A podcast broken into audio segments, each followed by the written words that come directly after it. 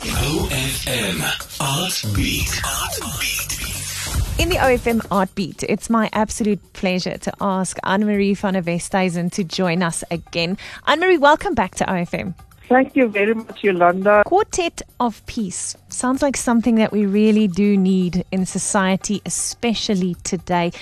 What is this initiative about and where did it all start? Since last year, 2021, the Odeion String Quartet became the custodians of the Quartet of Peace instruments. And it's uh, the Quartet of Peace instruments are four string instruments, two violins and a viola and a cello made by the same violin maker, luthier Brian Lisus.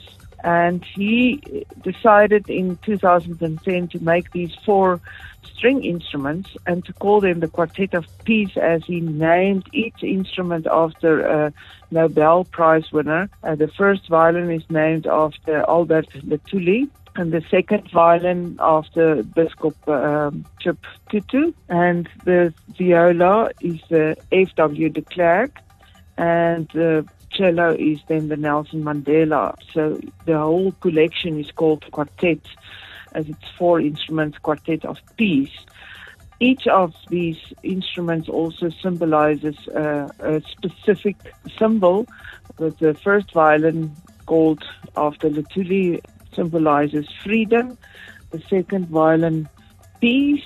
Viola, reconciliation, and the cello, hope. So it's a very special collection.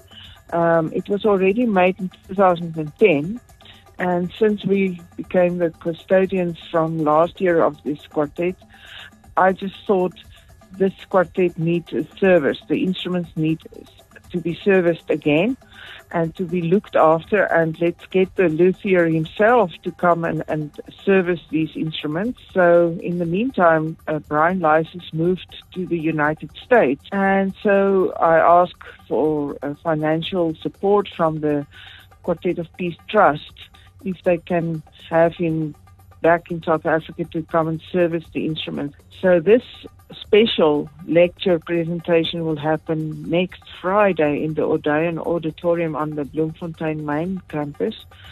At 2 o'clock, Brian Lisus himself will be there to talk about these instruments and how it became that he made these instruments, so, Anne Marie, will the Quartet of Peace be playing, or is this only an, a lecture for the public to come and be a part of? No, the, the, the, public is very welcome to come and attend this presentation, and the Odeion String Quartet will play a small uh, number as well on these instruments, uh, an African hymn called Ibuyile Africa, and we are the owners of, of the quartet of peace instruments and it will be used for, for whatever reason in the future, say for a, a, lecture on peace or a lecture on freedom or for whatever reason we can use it also for memorials um, of Bishop Tutu.